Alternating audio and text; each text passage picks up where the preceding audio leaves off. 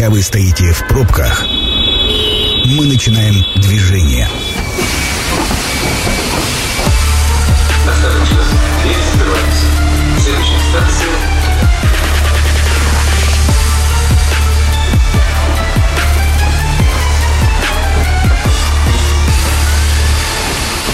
Метро.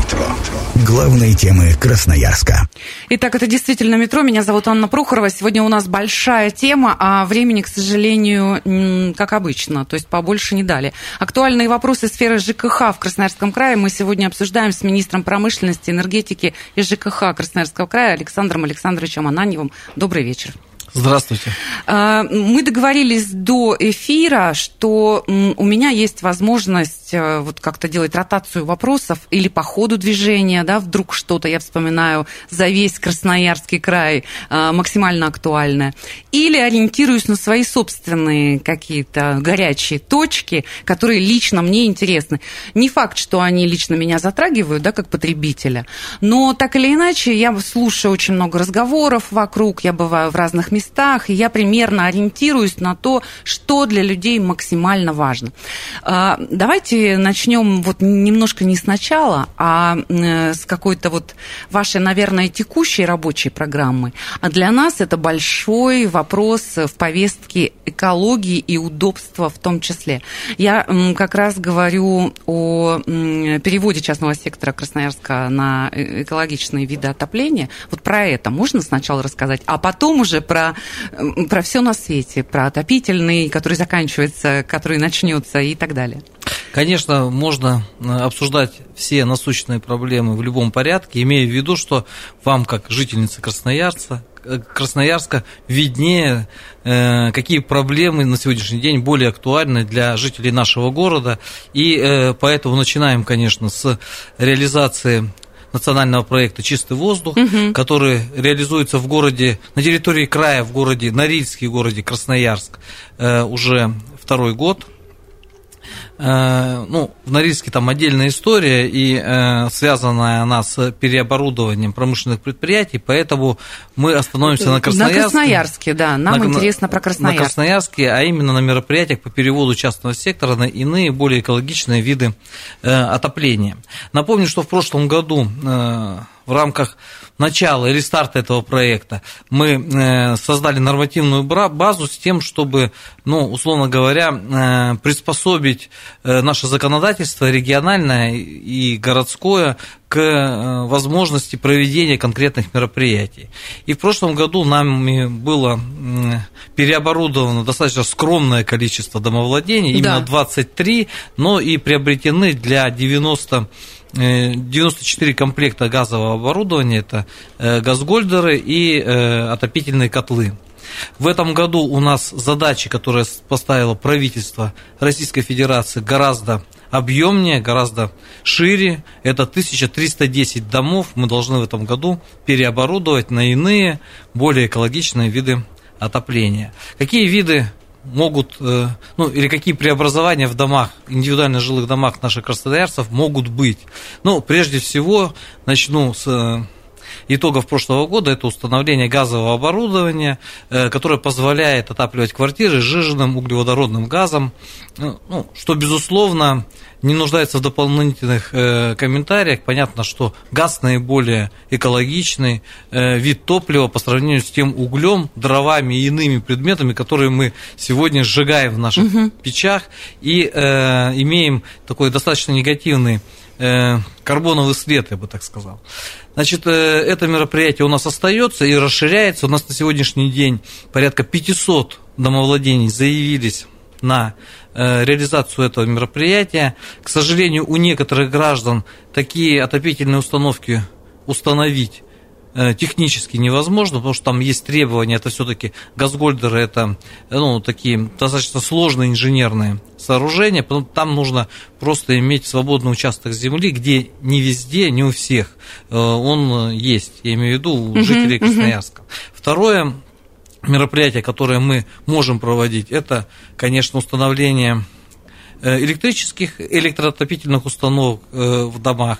Это мероприятие тоже у нас в опции есть, мы его будем реализовывать. У нас на сегодняшний день порядка там, 150 человек заявилось на реализацию этого мероприятия. У нас есть заявки для того, чтобы подключить индивидуальные жилые дома к централизованному теплоснабжению. Но это мероприятие э, достаточно понятно, и эффект от него тоже понятен, но, к сожалению, оно чисто технически должно э, реализовываться там не менее трех лет, и мы должны понимать э, эффективный радиус теплоснабжения уже имеющихся э, наших тепловых сетей э, с тем, чтобы, э, допустим, э, была группа домохозяйств, ну, допустим, улица, чтобы проложить тепловую ну, сеть. я поняла, вы про что... подключение, да. да, про нюансы вот эти. Да, про нюансы, потому что э, там очень дорогое получается подключение, поэтому желательно, чем больше потребителей будет подключено, тем э, эффективнее будет эта работа налажена. И э, последнее мероприятие – это замена существующих э, котлов, которые есть твердотопливные, ну, по-русски угольные. Поняла про уголь. Да, угу. на э, угольные котлы тоже, но автоматические. В прошлом году мы проводили опытное сжигание э, на таких э, угля, на таких на таких котлах. Ну и, конечно, специалисты-экологи зафиксировали существенное снижение выбросов. На сегодняшний день, в принципе, у нас такое мероприятие одобрено на уровне заместителя председателя правительства Российской Федерации. На сегодняшний день э, готовится уже в высокой степени готовности постановления правительства, которое даст нам такую возможность. Мы же, в свою очередь, опять разрабатываем э, нормативно-правовые акты э, краевые городские, городского уровня, с тем, чтобы, когда будет возможность, приступить к реализации этого мероприятия. А что такое, когда будет возможность? Ну, я имею в виду, когда это мероприятие будет указано в постановлении правительства угу, Российской понятно, Федерации. что все готово, документация готова, деньги готовы, а, что вот эти вот все пункты обычные для работы чиновников э, всем, э, всем понятны. А, есть ли какое-то понимание, вот мы говорим о цифрах, которые озвучивает правительство, ставя вам в планы вот такой-то объем да, хозяйств. А есть ли у вас помина... Э, понимание, какому количеству это реально нужно? Вот, э, Анна, здесь такой очень действительно важный вопрос вы затронули, потому что здесь если в философию вдаваться, кому это нужно, мы, э, во всяком случае, год назад столкнулись с тем, что это не нужно никому, тем, кто проживает в частных домах. Ну, потому что у них сложился там быт, они привыкли к такому образу ведения хозяйства. И, по сути, как любой нормальный человек выбирает из э, более дорогих вариантов более дешевые. Ну да, и стабильность, все уже организовано, да. И в этом смысле, в этом смысле, как говорят там, в этом вопросе у нас граждане э, привыкли голосовать рублем. Поэтому э, мы и подбирали, и явилось вот это последнее мероприятие, про которое я говорил, по сути, оно будет не дороже того, что сегодня. Угу. А эффект все-таки в 10-20 раз он будет достигнут в отношении каждого домохозяйства. Поэтому понемногу э, люди начинают пробовать. У нас э, мы установили 23 э, газгольдера, перевели на газовое оборудование. И если в прошлом году мы имели в виду, мы имели всего 80 желающих, то на сегодняшний день, я повторюсь, 500 желающих. Поэтому угу. это идет как сарафанное радио, люди передают, там же не только цена включается, удобство, комфорт, отсутствие необходимости там каждые три часа в ну, некоторых как случаях подкладывать. Чище, конечно. Но здесь, здесь все-таки думают, понимаете, об эко- экологии это очень важно, но это такая тема, которая она, она важна всегда, но люди, которые живут и э, топят печь, вот как мы на даче. Мы там сильно думаем, чтобы было тепло, и об экологии, конечно, вспоминаем. Нет, нет, я имею в виду в быта, вот в своем быту, это же тяжело набирать э, конечно, ведра, убирать конечно, потом с этим. Безусловно. Что просто чище хотя бы, меньше физического труда. Меньше физического труда и чище, это правда. А, так вот, те самые 500, которые захотели, э, их поток не останавливается? То есть вы ничем не ограничиваете? Вы фиксируете все входящие заявки? Мы фиксируем все входящие заявки. Э, сделать это достаточно просто. У нас работает э, колл-центр. Красноярцы знают номер телефона. Более того, мы сейчас переводим его на телефон, на короткий номер 122, сейчас технические работы, уже, надеюсь, в следующем месяце, позвонив там 122, будет опция э, проконсультироваться по вопросам перевода угу. с одного вида топлива на другой, и э, граждане, эта услуга станет более доступна, так скажем. Угу. Но в любом случае любая заявка отрабатывается, и, ну, я уже сказал, 500, а возможность установить будет только 300, ну, техническая. Э, вот 200 как раз э, нашим землякам мы предложим иные виды, которые вот будут доступны прежде всего по техническим соображениям. Хорошо, то есть каждая заявка и с инженерной точки зрения отрабатывается, Конечно. да? То есть все возможности, это же надо все понять, все технические возможности, нюансы перевода, какой вид выбрать, вот такое, может быть, ну, вот такой. Здесь э, оценивается в первую очередь, что человек сам захотел. А, что сам захотел. А вторую говорит, ну, это невозможно, но у нас есть вот такой-то вариант, к вам подойдет. Ну, по сути, по сути, там методом исключения. То есть самое главное оценить самое сложное технологическое э, вот это решение, а это именно установление газового оборудования, потому что... Возможность установления. Возможность установления угу. газового оборудования, потому что даже э, к системе теплоснабжения подключить с технической точки зрения гораздо проще, потому что тепловой пункт оборудовать это меньше участок земли нужен. Ну, в общем, отработанная уже схема. А здесь у нас э, все-таки компетенции имеют всего пару организаций в городе, кто может устанавливать такое газовое оборудование. А, конечно, я понимаю, что вопрос, наверное, не по статусу, но тем не менее, мне очень интересно, знаете ли вы об этом. А по поводу, как говорят, дороговизны э, тепла, которое подключено к электричеству. Вот это тоже очень популярное обсуждение, что типа вот уголь это все-таки очень дешево, а электричество это все-таки очень дорого. И пусть будет даже супер экологично, но мы на такое не согласны. Пусть какие-то дотации организуют или сделают что-то еще. Как вот в этом сегменте работает программа? Или это заблуждение людей? Э, то, что это дороже, это правда.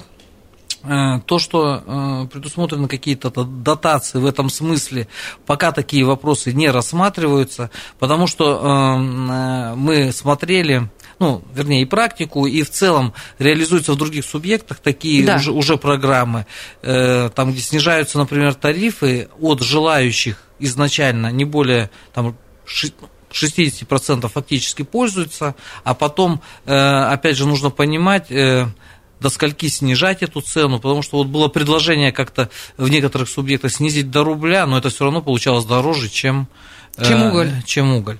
Э, второй момент, э, все-таки здесь в последнее время, вот как раз об электроотоплении вы заговорили, у нас в федеральной прессе появились Э, статьи, что активизируется такая работа, называют субъекты Российской Федерации, где она будет э, поощряться дополнительно. Это и Бурятия, это Иркутская область. И, к счастью, наш родной Красноярский край туда попал. А мы понимаем, что через некоторое время будет у нас расширена география этого проекта на Минусинск, угу. на Ачинск и Назарова. И пока, к сожалению, ну, во всяком случае, в тех официальных пресс-релизах, которые дает Министерство энергетики, э, то, э, как комментируют эксперты, мы не видим, э, ну, мы не видим Источника финансирования? Не, не то, что источника финансирования, а вот именно такого подхода, когда будут э, разницу в тарифах компенсировать. А, поняла, поняла. Э, хорошо, ну, мы полноценно, прям развернуто на этот вопрос ответили, хотя на самом деле сейчас все идет к тому, что хоть весна и задержалась, но тем не менее, вот э, к теплому времени года, и как будто актуальность снижается, а на самом деле нет, потому что мы о закрытии отопительного поговорим, а уже же сейчас начинается вся работа к подготовке подготовки следующего отопительного? Как это выглядит? Это, понимаете, этот э, процесс, учитывая тем более, что мы живем в Сибири, он идет круглогодично, как раз вот для тех специалистов, не только для чиновников, но и для э, всех сотрудников всей отрасли жилищно-коммунального хозяйства, начиная от простых слесарей, заканчивая э, руководителей крупных ресурсоснабжающих организаций. Потому что, э, когда идет отопительный сезон, вот, условно говоря, мы когда стартуем, там дальше мы... Э, Ничего э, уже делать не можем, просто по, стартуем, по, да. По, по сути, стартуем, и э, если плохо проработали, если есть снижение надежности, там ликвидируем аварии и восстанавливаем теплоснабжение. Но вместе с этим начинаем на базе вот тех же самых ошибок, которые или упущений, которые угу. были допущены, а без них, к сожалению, у нас не бывает ни в одной отрасли, э, начинаем формировать подходы к подготовке к новому сезону. Ну и, конечно, прежде всего, э, вопросы финансового обеспечения – это э, один из ключевых моментов, хотя правильно определить необходимый объем регламентных работ – это тоже очень важно. Э, так вот, а у нас буквально там одна минута, может быть, даже и не начинать тогда этот большой вопрос по поводу финансирования, да? Ну, давайте прервемся на некоторое количество рекламы и вернемся в студию. Это программа «Метро». Авторитетно о Красноярске. Итак, актуальные вопросы сферы ЖКХ в Красноярском крае. Э, сегодня с нами обсуждает министр промышленности и энергетики ЖКХ Красноярского края Александр Александрович Ананьев. Мы очень подробно обсудили программу по переводу частного сектора Красноярска на экологичные виды отопления. Это, по-моему, в повестке обсуждений сейчас по ЖКХ номер один. Но, но э, вернувшись к этому, все-таки я хочу, чтобы вы, Александр Александрович, сказали номер телефона или вообще координаты для консультации по ЖКХ, в том числе для перевода э, с одного вида отопления на другой, но вдруг кому-то нужно или кто-то не знает. Вот сейчас едет в машине, думает, надо тещу перевести. С одной ну, печки на другую. Ну, в целом, по всем вопросам, которые относятся к отрасли жилищно-коммунального хозяйства и энергетики, э, у нас работает э, колл-центр, у него телефон, можно обращаться по телефону 8 800 333 70 07. Достаточно простой номер угу. телефона, и наши специалисты готовы проконсультировать, ну и принять заявку как раз по тому вопросу, по вопросу перевода э, на иные виды отопления. Ну, то есть там любые вопросы связаны там, с там любые по расчетам за услуги, о предоставлении некачественных услуг. Э, люди направят в нужную организацию, подскажут, как действовать. И э, достаточно действенный такой механизм. Там в год мы принимаем более, э, ну, так сказать, сотни тысяч обращений. Угу. Ну, двигаемся дальше. Тогда вот как раз закрытие отопительного сезона и э, начало подготовки к новому. Э, который вот будет осенью. Э, когда-нибудь закончится вопрос или нет э, с ветхими сетями? То есть, когда сами по себе ветхие сети закончатся или нет? То есть, мы это, об этом слышим постоянно. Если честно, я не думаю, что такое счастливое время наступит в ближайшие какие-то годы. Я думала, вы сейчас скажете что-нибудь позитивное, как положено Нет, министру, вот, какими-нибудь вот, фразами, как положено вот, чиновнику. Вот смотрите, э, водопроводу в Красноярске больше 100 лет. И у нас сети, которые были положены 100 лет назад, они нормально функционируют и в некоторых, на некоторых участках не требуют ремонта. Они сохранились и действительно э, в прекрасном техническом состоянии. Я слышала, в Риме такой водопровод, там тоже очень много тысяч лет ему. Ну, говорят, Москва третий Рим, но я думаю, Красноярск тоже недалеко ушел в, этом смысле. Поэтому, конечно, не в массовом, э, ну, таких сетей немного, честно, откровенно говорю, понимаю, это центральная часть города, но когда мы говорим об, изно, об э, износе сетей в там 80%, такие цифры часто звучат у специалистов и экспертов, мы имеем в виду бухгалтерский износ. Ну, то есть каждый предмет имеет свой срок полезной эксплуатации, амортизации, и, как правило, когда он закончился, значит, они ничего не стоят, значит, они 100% изношены. Вот у нас э, в основном имеется вот такая картина, потому что э, сети действительно эм, прокладывались десятками лет, ну, наверное, активно после войны начались, э, Красноярск начался застраиваться с учетом того, что стали прибывать там люди в Красноярск, он стал э, индустриальным городом. И в этом смысле, конечно, наши ремонты, и мы вкладываем деньги не в сплошную перекладку сетей, угу. а там, где у нас выявляются тонкие места. Но это экспертиза как раз это, точечная, да? Это экспертиза, это как опытные испытания. Вот когда мы все, нам привычнее слышать, это э, Э, мероприятия, которые мы проводим э, после окончания отопительного сезона, там гидравлические испытания, когда э, подаем, так скажем, больше мощности в наши тепловые водопроводные сети, и там, где узко, как говорится, там и рвется. Там тонко, там и рвется, да. да. Угу. Поэтому у нас проходит диагностика, так скажем, и лечение вот заболеваний именно таким образом. Потому что проложить все сети это невозможно. Там километр километр сетей стоит сейчас 10 миллионов. У нас в одном квартале там сотни километров сетей может быть.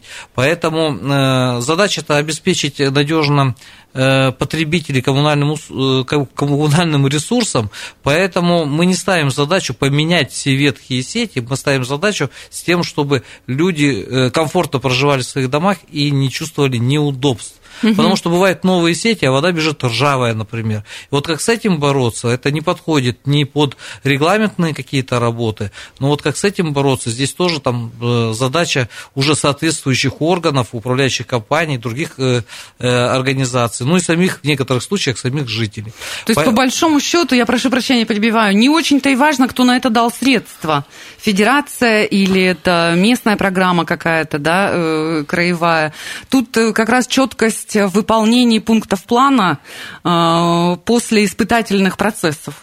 Э, безусловно, и э, качество вот как раз такого планирования, потому что мы можем делать одно, а что-то переделать новое. Ну, вот да. иногда, иногда говорят, вот недавно только раскапывали на нашей улице, и вот опять происходит такое, э, такие мероприятия проводятся. Поэтому э, в этом мы видим э, такую основную задачу, с тем, чтобы там условно 15 сентября у нас было подано тепло во все дома. И не всегда случается, либо не во всех домах. Там тоже разные причины. Ну а средства выделяются традиционно у нас краевым бюджетом. В прошлом году цифра была миллиард рублей. Э, в этом году непосредственно из краевого бюджета вот на закрытие узких мест 500 миллионов рублей. Ну и дополнительно порядка э, значит, еще 400 э, миллионов рублей на софинансирование федеральных средств э, по э, программе, о которой говорит правительство Российской Федерации, все тоже граждане про это слышали, и с тем, что совместно денег у нас на подготовку к следующему отопительному сезону из этих источников будет порядка миллиард шестьсот миллионов рублей. Сейчас глупый вопрос, но все-таки. А бывает так, что вот все эти средства, они остаются даже не использованы, ну не все, а какие-то деньги остаются неиспользованными. Ну просто, ну вот все наладили, все сделали, и даже какую-то какую часть средств э, сэкономили как правило, э, выявляются еще дополнительные какие-то необходимость выполнения каких-то работ, а когда мы экономим средства или не все осваиваем, не осваивание, осваивание средств, это, честно говоря, немножко вот сам термин, он мне не нравится, потому что освоить это все же, что закопать, по сути. Эм, э, это когда мы проводим конкурсные процедуры, и в результате них происходит удешевление этих мероприятий, угу. это первый вариант. Но в таком случае мы э, даем, скажем так, на работы второго уровня. Ну, то, что нужно было бы сделать, но мы не запланировали в этом году, потому что не хватило денег. И второй момент, когда, ну, например, в результате конкурсных процедур не нашли подрядчика. Такое тоже, к сожалению, случается. Ну, в таком случае там уже мы обходимся силами ресурсоснабжающей организации, непосредственно подключаем подключаем там, государственное либо муниципальное предприятие с тем, чтобы э, подготовить объекты к новому отопительному сезону. Понимаю. А вот э, вопрос, связанный с тем, что очень большой разрыв от момента, когда отыгрываются да, направления, и э, до того момента, когда начинает, э, начинают работы происходить. Сейчас в связи с разной ценовой историей прыгают деньги туда-обратно. Это не какая не проблема? Что закладывали столько-то, а на самом деле нужно порядка ну, больше. Когда мы говорим о э, ремонтах, о подготовке да. к зиме, это как бы не проблема, потому что мы здесь говорим о коротком планировании. Короткий, короткий шаг, да? Да, угу. когда мы говорим о строительстве проектирование, допустим, в первый год, и потом строительство в течение двух лет, то бывает, что э, происходит удорожание. Ну, мы понимаем, например, э, там, до, с 15 до 19 год темпы роста материалов тех же были, они так, так укладывались э, в уровень прогнозов ну, понятно, да, инфляции. То есть небольшая да, такая инфляция. А потом у нас произошел резкий А сейчас-то скачки, да. Ну, и здесь федерация предусмотрела своим нормативным актом, что организации инстанции могут провести соответствующие э, экспертизы по удорожанию сметной стоимости таких объектов, угу. и э, деньги добавляются. Другой вариант, ну, вот другой вариант, это, конечно, предусматривать в тарифе, но последние годы получается, что у нас упор делается именно на бюджетные средства, даже законодательно предусмотрено, если объект построен за средства бюджета любого уровня, амортизация в тариф не включается. Ну, то есть эм, это гораздо дешевле, чем строить непосредственно за тарифные ресурсы. Вот ну, основные подходы, вот, которые мы реализуем, или ну, принципы. про тарифы заговорили, просто как раз, когда речь идет о э, потребителе, да, и когда цена на тарифы, э, на услуги начинает расти, нам всегда говорят, что ну а что вы хотели, все дорожает, ремонты дорожают, просто нереальным образом, и скачки такие большие. Поэтому будьте добры. А вы говорите, что дополнительное количество средств заложено и в бюджетах, и в краевых, и в федеральных федерации. Это одно другому не противоречит, потому что... Нет, это-то понятно. Не, не, не, во всех, не во всех, так скажем, местах можно финансировать из бюджета э, мероприятия. Например, если организация заключила концессионное соглашение, э, бюджетные средства запрещено направлять... Я к этому как бы и веду. Да, да. запрещено э, направлять. Э, потом в тарифы же входят не только капитальные ремонты, еще текущие ремонты, стоимость материалов, там э, зарплата, которая у нас поднимается по решению, там уровень оплаты труда для всех граждан России, в том числе для, конечно, работников жилищно-коммунальной сферы.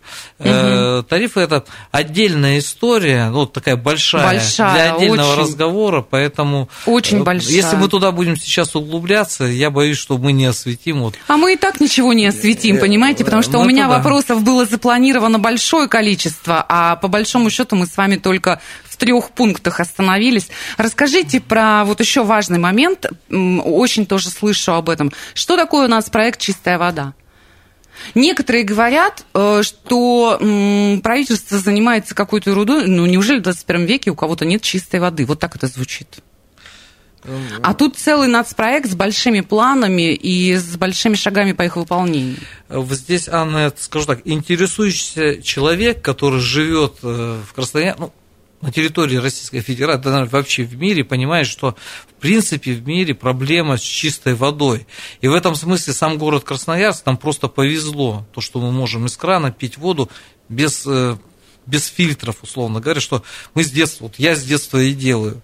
Э, а что касается населенных пунктов, мелких населенных пунктов, там, где э, из скважин поднимается вода, там она не всегда соответствует не всегда на питьевого качества и требуется очистка дополнительная. Где-то у нас в советские времена еще не успели установить водопроводы, и мы в таких населенных пунктах сейчас это делаем. Ну и по большому счету, чтобы прийти к стопроцентной чистой воде, нам нужно тоже лет 50 вот такими темпами э, реализовывать этот проект. Но это же речь идет о строительстве как раз новых э, сооружений. Безусловно. Да? Вот об этом расскажите. Это уже случилось или это будет происходить? Ну, вот прям сама стройка. Сама стройка, она э, активно э, ведется третий год. Э, в прошлом году, например, если брать линейные объекты, вот мы в Лесосибирске проложили водопровод на тех улицах, где его не было. Угу. Мы э, в Овсянку проложили тоже водопровод, и граждане смогут э, подключаться путем э, создания, э, так сказать, межквартальных сетей и реализуя свое право на подключение к чистой воде. Э, в Бородино мы построили станцию очистки воды по этому проекту, и э, там сейчас, э, так скажем, вопросы завершения этого проекта, они еще актуальны, но э, полагаем, что давняя, э, давняя проблема горожан Бородино, они э, уйдут, уйдут навсегда. Угу. Ну и в этом году также мы продолжать будем строительство Емельяновского водопровода. И вообще в этом году, если говорить коротко, э, запланировано строительство, реализация этого национального проекта в, на 11 э, территориях Красноярского края. Ну, тоже глобальная. Глобальная, там 800 миллионов рублей, порядка 800 миллионов рублей федерация э, нам э, выделила на вот как раз эм, реализацию этих строек. Угу. Скажите, а вообще, в принципе, можно посчитать вот количество инвестиционных программ, которые в крае работают? Э, ну, ну знаю, порядок можно... хотя бы. Можно, конечно, я, я думаю, ну, смотрите, когда мы говорили про тарифы, например, э, мало кто знает, это не озвучивают, порядка 8 миллиардов рублей за воду и тепловую энергию бюджет Красноярского края докомпенсирует до экономически обоснованных тарифов. Например, это даже тоже в своем некотором смысле инвестиции. Э, у нас есть э, программы кредитования из Фонда национального благосостояния, которые реализуются в Красноярске, Канске и в Матыгинском районе, и там порядка 5 миллиардов рублей, такой, такие кредиты э, мы получаем из Федерации на э, беспрецедентно льготных условиях. Э, вот те же средства, которые мы говорили, там 531 миллион из краевого бюджета и порядка 4 миллионов федеральный плюс краевой на два года нам тоже дается. Ну, в целом вкладываются еще и инвестиционные программы, сюда нужно представить самих ресурсоснабжающих организаций. Мы говорили всегда э, много раз и в этой студии о том, что, например, та же сибирская генерирующая компания, перейдя на новый принцип тарифообразования, э, альтернативной котельной, когда правительство Российской Федерации утвердило у нас в городе ценовую зону, порядка 15 миллиардов должно вложить в сетевое хозяйство города в течение 10 лет. Я вас и можно просто... продолжать эту тему. Да, да, вот да, вынуждена просто остановить. Я говорю огромное спасибо. У нас сегодня в гостях был министр промышленности, энергетики и ЖКХ Красноярского края Александр Александрович Ананьев. Актуальные вопросы как раз сферы ЖКХ в Красноярском крае мы обсуждали. Придется взять с вас слово, прийти к нам еще раз, потому что мы ничего до конца не проговорили. Пусть хотя бы это будет нашим слушателям Спасибо полезно. большое. Всегда ваша Анна Прохорова. Метро на сегодня закрываем. Станция конечная. Поезд дальше не идет. Просьба освободить вагоны.